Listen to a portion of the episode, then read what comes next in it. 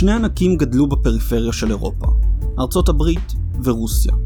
עם ההשמדה העצמית של אירופה בשתי מלחמות עולם, הבמה פונתה בשביל שני הענקים לתפוס את מקומם בעולם. באופן פרדוקסלי, דווקא ברית המועצות, היריבה של ארצות הברית, היא שאחראית לסדר האמריקני שאנחנו חיים פה היום. איך?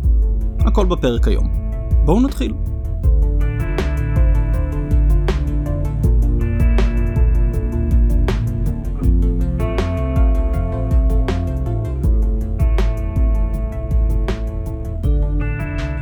בואו ונעשה קצת סדר בציר הזמן שלנו משום שאנו מתקרבים לרגע בו נוצר הסדר האמריקני. התחלנו במאה ה-19 אז המהפכה התעשייתית שינתה את הצורה הבסיסית של החיים הכלכליים שלנו. המוני העם הפכו לפתע לחלק חשוב בחיים הכלכליים, לוקחים חלק בייצור התעשייתי, כעובדים ובשוק כצרכנים. רמת החיים כולה עלתה, כדברי אורטגה, והבסיס למערכת הכלכלית הגלובלית שלנו הונחה. ראינו אבל, שבעוד החיים הכלכליים עוברים שינויים מהותיים, המערכת הבינלאומית עמדה על מקומה. מאז המאה ה-17 המערכת האירופית התאפיינה בתחרות לכוח בין מספר מדינות לאום והתחרות הזו לא התמתנה במהלך המאה ה-19. את האיום הצרפתי של המאה ה-18 ותחילת המאה ה-19 החליף בסוף המאה ה-19 האיום הגרמני. המעצמות של אירופה ניסו למנוע מלחמה על ידי הגעה למאזן כוח, אך כפי שראינו מאזן כוח הוא אינו מצב בר קיימא לטווח ארוך. הוא דורש שכל שחקן ידע במדויק את מה מצבו של מאזן הכוח וידע במדויק כיצד לתמרן את מאזן הכוח נגד יריביו. ידע כזה בלתי אפשרי במציאות כאוטית ובלתי ליניארית, ועל כן התחרות לכוח ומאזן הכוח הגיעו לסופם כשגרמניה ניסתה, בשתי מלחמות עולם, להכניע את אירופה תחתיה. התוצאה ידועה. אירופה, מושב הכוח העולמי, הפכה לשבר כלי ב-1945. צרפת הוחרבה, בריטניה הותשה וגרמניה חולקה. אחרי שתי מלחמות עולם, אירופה סיימה את תפקידה כמרכז הכוח העולמי. אולם באותו עת שאירופה שקעה במלחמות, עלו לבמת ההיסטוריה שני ענקים בפריפריה שלה. במזרח האימפריה הצארית של רוסיה, שאחרי המהפכה הבולשיביקית הפכה לברית המועצות, ובמערב ארצות הברית של אמריקה. דיברנו בפרק הקודם על אמריקה, על היחס הדואלי שלה לאירואסיה. היא בוודאות אינה רוצה שאירואסיה תיכנס לתחום השפעתה באמריקות. היא אבל חלוקה, אם בכדי להבטיח זאת עליה להתערב באירואסיה עצמה. בנוסף, משום שארצות הברית היא פרויקט מוסרי אוניברסלי, פרויקט הבא להוכיח שבני אדם יכולים להתאחד באופן חופשי בשביל לשמור על חירותם, האמריקנים נחלקו בשאלה האם עליהם להיות רק מגדלור מוסרי לעמים, או שמא גם לעצב את העולם בדמותם. מההבנה הזו ראינו שיחסי החוץ של הברית נעים בספקטרום בין שלושה מוקדים בדלנות, כוחניות וליברליות. בדלנות מתנגדת להתערבות באירואסיה ורואה בארצות הברית מגדלור מוסרי לעולם, אך לא ארכיטקט או מנהיג שלו. אלוקים נתן לאמריקה שני אוקיינוסים כדי שהיא לא תצטרך להתערב במאבקי הכוח של אומות אחרות. הכוחניות לעומתה מבינה שאם ארצות הברית לא תלך לאירואסיה, אירואסיה תבוא אליה.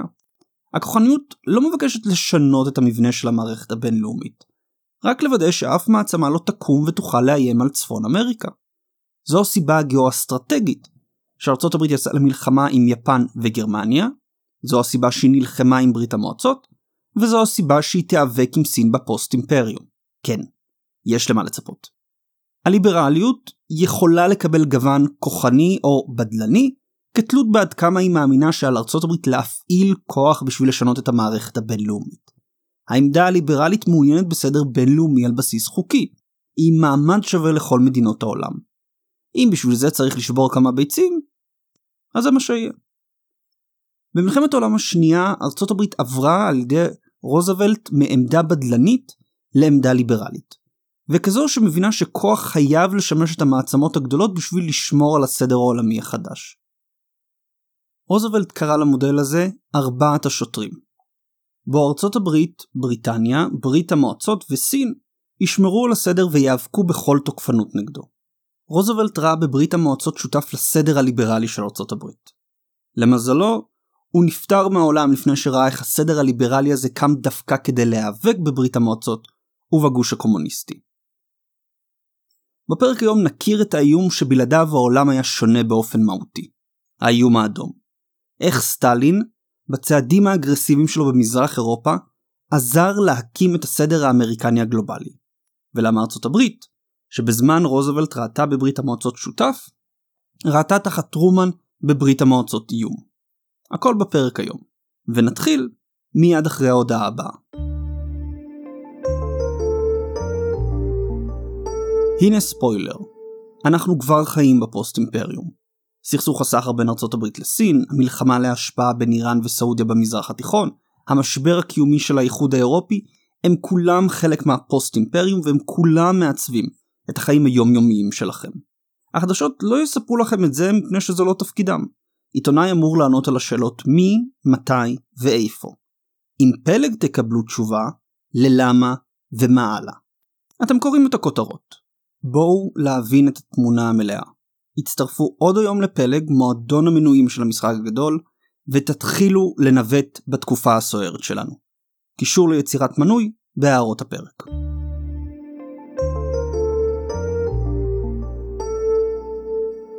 בשביל להבין למה אני מתעכב על האיום הסובייטי צריך להבין את ההבדל בין שני הליברלים הגדולים של ארצות הברית. וודרו ווילסון ופרנקלין רוזוולט. בסוף מלחמת העולם הראשונה ווילסון רצה לגבש ליגת אומות שתגן ביחד על הביטחון המשותף ותביא סדר למערכת הבינלאומית. אולם הקונגרס והציבור האמריקני דחו את החברות בליגת האומות והעדיפו לנקוט בעמדה בדלנית. רוזוולט גם הוא היה מעוניין בסדר חדש למערכת הבינלאומית, סדר שהוא החל לגבש עוד במהלך מלחמת העולם השנייה. ב-1941 הוא פרסם ביחד עם צ'רצ'יל את האמנה האטלנטית, בה בין השאר ארצות הברית ובריטניה מבטיחות לשמור על הנתיבים הימיים לשימושן של כל מדינות העולם. במהלך המלחמה הוא גיבש את הרעיון של האומות המאוחדות, וב-1944 הוא הניח את היסודות לכלכלה הגלובלית החדשה עם הסכם ברטון וודס שהקים את הבנק העולמי וקרן המטבע הבינלאומית. הסיבה שהסדר של רוזוולט הצליח והסדר של ווילסון נכשל קשורה לא רק לפרגמטיות של רוזוולט, אלא גם לזה שהיה איום אמיתי שהכריח את האמריקנים להמשיך ולהישאר באירו-אסיה. אילולא הסובייטים, ספק אם ארצות הברית הייתה מקבלת על עצמה את תפקיד המנהיגה של העולם החופשי. חישבו על זה. ב-1945 ארצות הברית הייתה מותשת ממלחמת עולם עם כ-800 אלף מתים. היא נלחמה ביפנים ובגרמנים וניצחה. רק טבעי שאחרי שהשיגה את יעדי המלחמה שלה, היא תחזור לעמדתה הבדלנית יותר ותיסוג מאירואסיה. למה שחיילים אמריקנים ימשיכו לשהות במרכז אירופה או מזרח אסיה? במצב כזה בריטניה הייתה נשארת ככוח המשמעותי היחיד מול ברית המועצות. עם גרמניה וצרפת הרוסות וסין במלחמת אזרחים, הסובייטים היו יכולים להתפשט באין מפריע אל מערב אירופה, המזרח התיכון ומזרח אסיה. לונדון כמובן הייתה מנסה להיאבק, אך האימפריה כנראה לא הייתה מצליחה להביס אויב גדול פי כמה מגרמניה. עם תחום השפעה באירואסיה, ברית המועצות הייתה יכולה אז להתרחב אל אמריקה. ארצות הברית אז הייתה צריכה להיאבק בסובייטים לא באירופה, אלא בחצר האחורית שלהם. מוסקבה הייתה מקדמת משטרים קומוניסטיים בדרום ומרכז אמריקה, בעודה מנצלת את המשאבים העצומים של אירואסיה להקים כוח אווירי וימי שיוכל לאיים על ארצות הברית עצמה. הגלובליזציה שאנחנו מכירים, של שווקים חופשיים ודמוקרטיה, לא הייתה באה לעולם. לכן כל כך חשוב להבין את האיום הסובייטי, ואיך הוא הביא את האמריקנים לא רק להישאר באירואסיה, אלא גם ליצור את המערכת הבינלאומית שכולנו מכירים.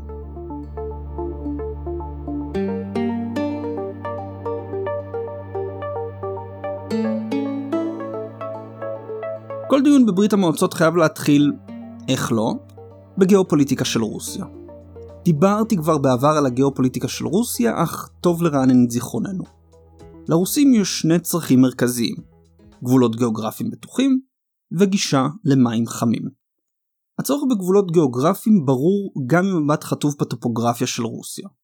הלב הדמוגרפי והכלכלי של רוסיה נמצא במישור הצפון אירופי, שנמתח ממוסקבה עד צפון צרפת. כל צפון אירואסיה למען האמת הוא בעיקרו מישור שאפשר לאורך ההיסטוריה לעמים נוודים לנוע בקלות ממרכז אסיה למזרח התיכון ולאירופה. רוסיה הייתה פרוצה לפלישה של המונגולים ושל הוויקינגים, ונאלצה להיאבק בפלישות של הטורקים, השוודים, הצרפתים והגרמנים. הדרך היחידה שהייתה לרוסיה לשמור על הלב שלה, הוא להתרחב בכל הכיוונים. היא התרחבה דרומה לים השחור ולהרי הקווקז, מזרחה לסיביר ולשרשרות ההרים של מרכז אסיה, ומערבה אל עבר הקרפטים ופולין. משום שלרוסיה אין מחסום טבעי בינה ובין האויבים שלה, היא פשוט הרחיבה את עצמה עד שהגיעה למחסום כזה. הבעיה עם רוסיה מבחינת האירופים, וזה לא משנה אם היה מדובר בצערים או בקומוניסטים, שלא היה ברור אם אחרי שרוסיה תגיע למחסום הגיאוגרפי, היא לא תמשיך ותתפשט עוד. מבקשת להשיג את הצורך השני שלה, גישה למים החמים. כל אומה גדולה חייבת גישה למים חמים לשם צורכי מסחר והגנה. נמל מים חמים נותן לה להתחבר לסחר הגלובלי, ולשלוח ציים שיגנו ויקדמו את האינטרסים הפוליטיים והכלכליים שלה. האירופים לא ידעו אם כשרוסיה תגיע לקרפטים, היא לא תבקש להמשיך דרומה לטורקיה ויוון, אולי אף למצרים. רוסיה הצערית לא עזרה להפיג את החששות. במאה ה-19 היא קידמה אידיאולוגיה פן-סלאבית שראתה ברוסיה את המגנה הגדולה של הסלאבים באירופה. ממי בדיוק היה צריך להגן? מהאיום הגרמני בדמות אוסטרו-הונגריה, ומהאיום המוסלמי בדמות האימפריה העות'מאנית. תוסיפו לזה את תחושת השליחות הדתית של רוסיה כרומא השלישית, וברור למה המעצמות האירופיות ובראשן בריטניה ניסו במהלך המאה ה-19 להגביל את ההתרחבות הרוסית במזרח אירופה ובמרכז אסיה. הדבר אף הגיע למלחמה ממש בין בריטניה, צרפת ורוסיה, כשבריטניה וצרפת באו לעזרת האימפריה העות'מאנית במלחמת קרים. ברית המועצות לא הייתה שונה מהאימפריה הצארית, אולי אפילו גרועה ממנה. הצארות הרוסית הייתה מונרכיה ולכן חלקה קווי דמיון עם המונרכיות האחרות של אירופה. הסכסוך ביניהם היה גיאופוליטי, אך לא אידיאולוגי. ברית המועצות לעומת זאת הייתה רפובליקה קומוניסטית, שמחויבת להרוס את הסדר הישן של מלכים ודמוקרטיות. עבור אירופה, ברית המועצות ייצגה איום כפול, אידיאולוגי וגיאופוליטי. הקומוניסטים כמובן ידעו זאת וחששו שהמדינות הקפיטליסטיות ינסו לעשות יד אחת ולחסל את המהפכה ברוסיה לפני שתוכל להתפשט בעולם. עם סיום מלחמת האזרחים ב-1921, ההנהגה הקומוניסטית ובראשה סטלין, שהפך למזכיר הכללי ב-1922, חששו שהקפיטליסטים עומדים לפלוש לברית המועצות ולהשמיד אותה. כמו הצערות הרוסית, גם ברית המועצות הייתה אחוזה בפרנויה מפני פלישה אליה. כמו הצערות, גם הפתרון שהיא ראתה היה גיאופוליטי במהותו. להרחיב את תחומי השפעתה ולוודא שיש אזור מגן רחב מספיק מסביב ללב שלה. הצהרה בשביל ברית המועצות שאחרי מלחמת העולם הראשונה היא לא הייתה בין המנצחים בשביל לדרוש את חלקה במזרח אירופה. במקום שתקבל שטחים מגרמניה ומאוסטרו-הונגריה, היא ראתה את הקמתן של מדינות לאום חדשות בכל מזרח אירופה. שטחים שהיו שייכים לאימפריה הצארית הפכו למדינות חדשות, כך המדינות הבלטיות נלקחו ממוסקבה ופולין הוקמה מחדש. סטלין רצה להשיב את הנוכחות הרוסית אל מזרח אירופה, אך היה מוגבל משום הערבויות שצרפת נתנה למדינות החדשות, והחשש שבצעד של תוקפנות סובייטית יביא על עצמו את הקואליציה הקפיטליסטית שכל כך חשש ממנה. למזלו של סטלין, היטלר עשה את העבודה בשבילו. הוא הכין את אירופה להתפשטות הקומוניסטית.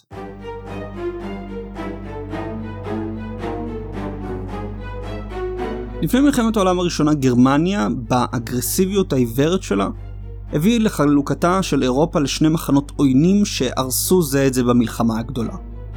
אחרי מלחמת העולם הראשונה גרמניה הרגישה נבגדת, ושההזדמנות ההיסטורית שלה נלקחה ממנה. היא אבל לא למדה את הלקח האסטרטגי שהתוקפנות אינה משרתת אותה. גרמניה לכן שבה וחזרה לתוקפנות שלה.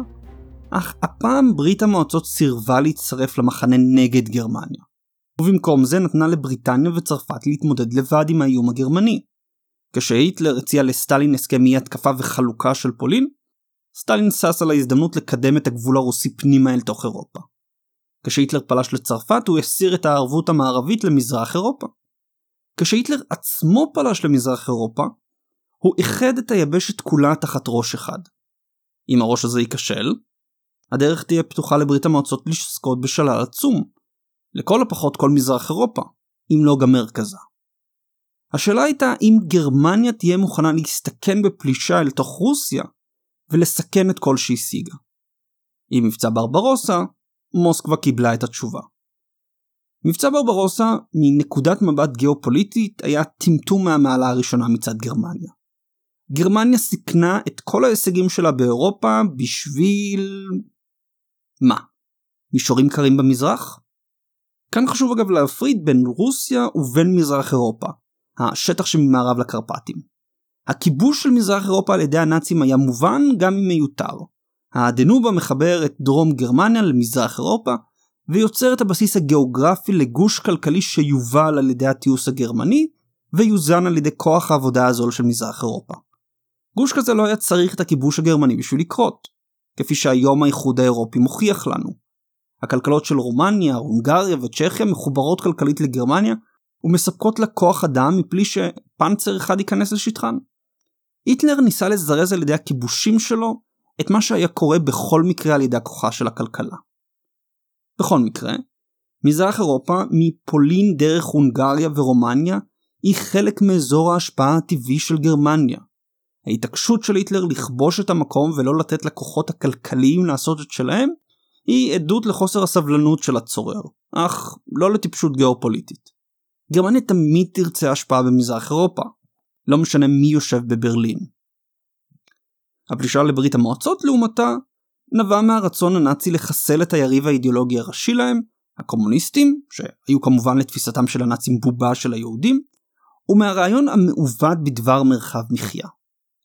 טוב אם נתעכב לרגע על העניין של מרחב מחיה, ולו בשביל להראות מה קורה כשגיאופוליטיקה הופכת מכלי ניתוח להצדקה למדיניות. הרעיון של מרחב מחיה מניח שהבסיס האמיתי של כל אומה הוא עבודת האדמה שלה. עבודת האדמה היא שנותנת חיים לאומה, משום שבעבודת האדמה צומחת האומה. מעבודת האדמה היא יונקת את ערכיה, ומעבודת האדמה היא שואבת את כוחה. יש לכן חשיבות עליונה שהאומה תשיג עוד שטחים חקלאיים בשביל שהיא תוכל להמשיך ולצמוח באופן בריא, או במילים אחרות, מרחב מחיה. מרחב המחיה הם השטחים החקלאיים הנחוצים להתפתחותו האורגנית של העם והם נחוצים לו כפי שאדמה נחוצה לעץ. ומה שאין למרחב מחיה מספיק בהכרח תקמול ותמות. הגרמנים ראו בחלק האירופי של רוסיה את מרחב המחיה של גרמניה. כלומר שטחים חקלאיים לשימוש האומה הגרמנית. בתוכנית הנאצית ליישוב המזרח הדגש היה על חיים חקלאיים. האדמות שיפונו מגורמים לא רצויים יוקדשו לגידולים ועדרים, וגרמנים כשירים יקבלו שטחים להקמת חוות ועבודה חקלאית. בגיאופוליטיקה המעוותת של הנאצים, מרחב המחיה היה צורך קיומי של האומה הגרמנית. צורך שיוכל להיענות רק על ידי כיבוש והשמדה של מיליוני בני אדם במזרח אירופה. קל לראות שכל הרעיון של מרחב מחיה עומד על החשיבות של החיים החקלאיים למדינה. אם אין להם חשיבות, אם לא חייבים שכל אדם יחזיק שדה ושתי פרות, אין לאומה צורך בשטחים מעבר לאלו הדרושים לה להגנה ומשאבים הנחוצים בשביל תיעוש. בעולם תעשייתי אין יתרון לחיים חקלאיים בחוות פרטיות, אולי להפך. מיליוני יצרנים חקלאיים קטנים יהיו כנראה פחות יעילים ממספר חוות גדולות ומתקדמות. הקביעה לכן שהחיים החקלאיים הם החשובים ביותר למדינה אינה קביעה גיאופוליטית כי אם אידיאולוגית. בסיס החיים של אומה היא הפעילות הכלכלית שלה והפעילות הזו יכולה לקחת צורות רבות, לא בהכרח רק גידול יבולים. השגשוג של אומה אינו קשור למספר חקלאים בה, אלא לייצור והיעילות שלה. אם הנאצים היו מצליחים במזימה השטנית לגרמן את המזרח, הם היו יוצרים מבנה כלכלי בלתי יעיל. שופכים הון אל חוות שאין בהן שום צורך ולא היגיון כלכלי. התעשייה הגרמנית כנראה הייתה מידרדרת כשעוד ועוד משאבים היו משקעים בחוות במזרח במקום במפעלים בגרמניה עצמה. מכאן שגרמניה יצאה למבצע ברברוסה ללא הצדקה גיאופוליטית מצידה. היא סיכנה את כל שהשיגה באירופה עד 1941 בשביל לספח לעצמה שטחים שאינה צריכה ולהיאבק באויב אידיאולוגי שהיה מוכן להשיב לה באותה אכזריות שהיא נהגה בו.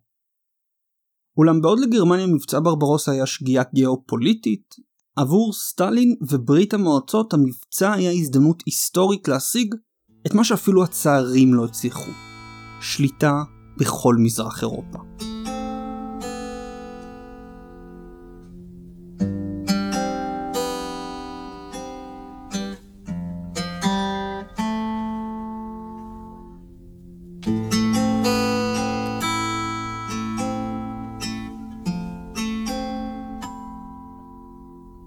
להדגיש ולומר שאני לא מתייחס בקלות ראש למבצע ברברוסה, הוא מזניח את הקורבנות העצומים שהעם הרוסי הקריב בשביל להביס את הנאצים.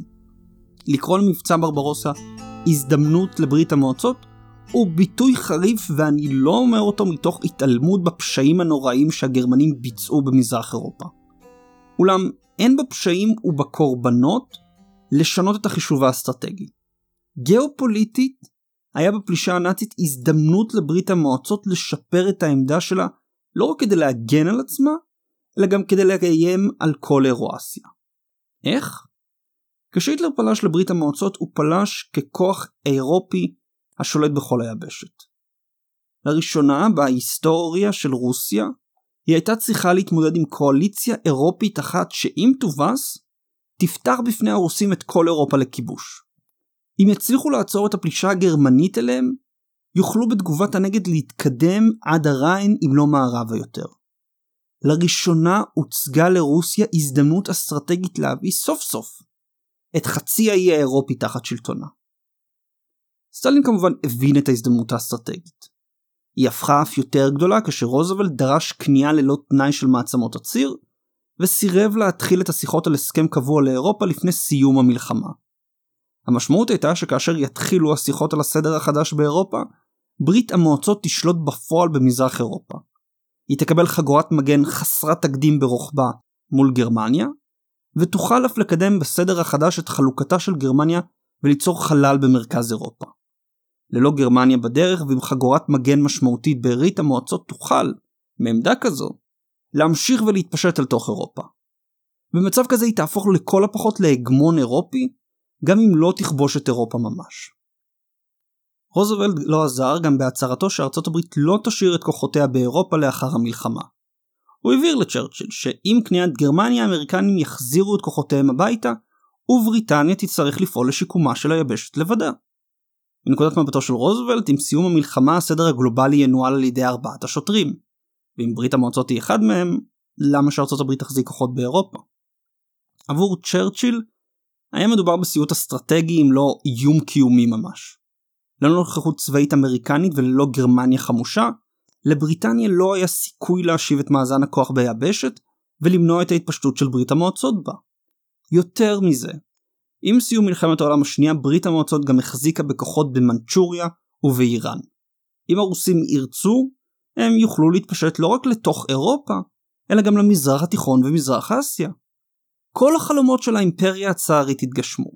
חגורת מגן רחבה מסביב ללב באירופה, בסיסי מים חמים במפרץ הפרסי ובים התיכון, והכפפה של יפן וסין אליה, מה שיפתח עבורה את ההתפשטות אל האוקיינוס השקט. לבריטים היה ברור שמצב עניינים כזה יאיים גם על ארצות הברית, שתצטרך להתמודד עם אויב גדול פי כמה מגרמניה או יפן. אך כל עוד המלחמה הייתה בעיצומה האמריקנים סירבו לראות בברית המועצות יריב פוטנציאלי ולקבל על עצמם את דיפלומטיית הכוח של בריטניה. למזלה של בריטניה, כל זה השתנה אחרי המלחמה. ב-12 באפריל 1945 נפטר רוזוולט והוחלף על ידי סגן הנשיא הארי טרומן. בהתחלה טרומן ביקש להמשיך בקו של רוזוולט לחברות עם הסובייטים.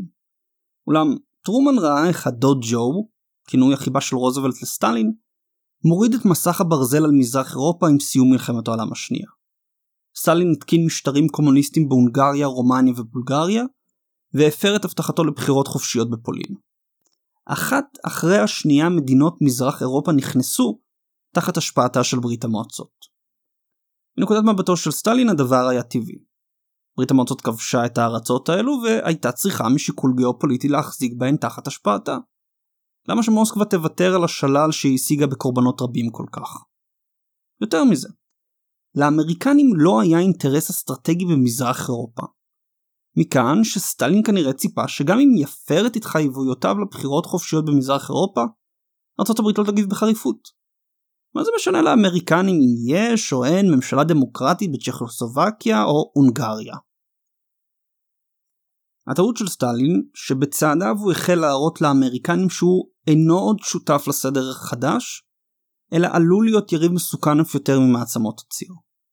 ברית המועצות הייתה גדולה יותר ומאוכלסת יותר מגרמניה או יפן, והכוח הצבאי שלה, שבסוף מלחמת העולם השנייה עמד במרכזה של אירופה, במזרח התיכון ובמזרח אסיה, איים להביא את כל אירואסיה תחת השפעתה. גיאופוליטית, ברית המועצות הייתה איום על צפון אמריקה, וצעדיו של סטלין החלו לאותת שיש באיום הזה ממש. אולם, גם אחרי צעדיו התוקפניים של סטלין ב-1945 וב-1946, הייתה עדיין מבוכה בוושינגטון שמא דווקא היא האשמה בתוקפנות הסובייטית. שמא היא צריכה להכיר בתחום השפעתה של ברית המועצות במזרח אירופה ולקוות להגיע איתה ליחסי שלום על ידי הבנה עתידית. גיאופוליטיקה לא הייתה המניע למדיניות החוץ האמריקנית וגם אם ברית המועצות עלולה להיות איום בפוטנציה, שמא ארצות הברית עוד יכולה להציל את היחסים. מי ששם סוף לדיון הזה והביא את תחילתה של אסטרטגיית הבלימה מול ברית המועצות היה ג'ורג' קנן במברק הארוך שלו מ-1946. מהו המברק הארוך? ב-1946 ג'ורג' קנן, משנה לשגריר האמריקני במוסקבה, שיגר מברק ארוך למשרד המדינה המסביר את ההתנהגות הסובייטית מול ארצות הברית. קנן טען שמשום המבנה הפנימי של ברית המועצות, בו המפלגה שולטת על ידי אי סדר תמידי של החברה, ומשום חוסר הביטחון שהיא ירשה מהאימפריה הצארית, היא תמיד תהיה עוינת את המערב ותבקש לערער את כוחו.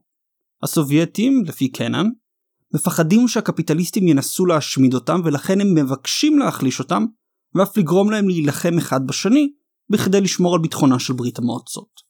התוקפנות של ברית המועצות לכן מוטבעת עמוקות בה ואינה קשורה לשום צעד שארצות הברית או המערב יעשו או שלא יעשו. הפרנויה והצורך לשלוט בחברה הסובייטית יחייבו את ברית המועצות להמשיך בקו ההתקפי מול המערב, יהיו צעדיו אשר יהיו. הברירה היחידה שיש למערב היא אם לבלום את התוקפנות הסובייטית ולשכנע את מוסקבה שהיא חייבת לשנות את התנהגותה, משום שהמסלול התוקפני לא ישיג את יעדיה. המברק הארוך צייר תמונה פסימית למקבלי ההחלטות בוושינגטון. ברית המועצות לא תשנה את דרכה עד שארצות הברית תוכיח לה שאין טעם בתוקפנות. הדרך היחידה לעשות זאת תהיה על ידי חיזוק כוחה הצבאי של ארצות הברית ובעלות בריתה, במידה כזו שלא תהיה עוד תקווה לניצחון בליבם של הסובייטים. קנן גם הדגיש שהמבנה הפוליטי עצמו של ברית המועצות מביא לתוקפנות שלה ולכן נדרש שינוי מהותי בו בשביל לשנות את התנהגותה. בעיניים האידיאליסטיות של ארצות הברית, ברית המועצות נתפסה ככוח הרע שיש להיאבק בו, מאבק מוסרי ומוחלט. בדיוק כפי שנפקד לתבוסתן המוחלטת של גרמניה הנאצית ויפן הקיסרית. אין פשרות במאבק בין טוב ורע. כמובן, הצידוק המוסרי לא נדרש כדי להבין מה ארצות הברית החלה לעשות מ-1946 והלאה. בשביל למנוע מברית המועצות ניצחון גיאופוליטי, ארצות הברית החלה לבסס את נוכחותה באירואסיה בשביל למנוע את ההתפשטות הסובייטית. היא השאירה כוחות ביפן, עזרה לשקם את הכלכלות של מערב אירופה, ואיחדה אותם בברית צבאית חדשה. נאט"ו. היא אף הגדילה לעשות וצירפה את גרמניה המערבית כחברה בנאט"ו. לראשונה מכניסה את כל המעצמות של מערב אירופה בברית אחת. אולם ללא הצידוק המוסרי, ארצות הברית לא הייתה מבססת את עצמה באירואסיה. כמו אחרי מלחמת העולם הראשונה, הציבור האמריקני היה רוצה את החיילים חזרה בבית והקונגרס היה רוצה לחתוך מחדש בתקציב הביטחון. אם ברית המועצות לא הייתה נתפסת כיריב אידיאולוגי, ספק אם אסטרטגיית הבלימה הייתה זוכה לתמיכתו של הקונגרס והעם האמריקני. ספק אם ארצות הברית הייתה מוכנה להשקיע הון רב בשיקומה של אירופה המערבית ובהצבת כוחות בכל רחבי אירואסיה. אבל אני מקדים פה את המאוחר. בפרק הבא נראה את יצירתו של הסדר האמריקני ואת תחילתו של האימפריום אמריקנו. עד אז, תודה לכם על ההקשבה. זה הכל להיום, אל תשכחו לדרג את הפודקאסט באייטיונס ולהמליץ לחברים ולבני משפחה. אם יש לכם הערות או הערות, אתם מוזמנים לשלוח אליי למייל בניצן פוקס שטרודל gmail.com או דרך דף הפייסבוק של המשחק הגדול. אם אתם מעוניינים להמשיך ולהתעדכן בידיעות מהמשחק הגדול, אני מזמין אתכם להצטרף לדף הפייסבוק, לערוץ הטלגרם או ערוץ האינסטגרם. פרקי המשחק הגדול גם זמינים ביוטיוב. את המוזיקה ששמעתם הלחין גיא שילה, שגם ערך את הפרק. כאן ניצן דוד פוקס, המפיק של המשחק גדול, ואני רוצה להודות לכם שוב על ההאזנה.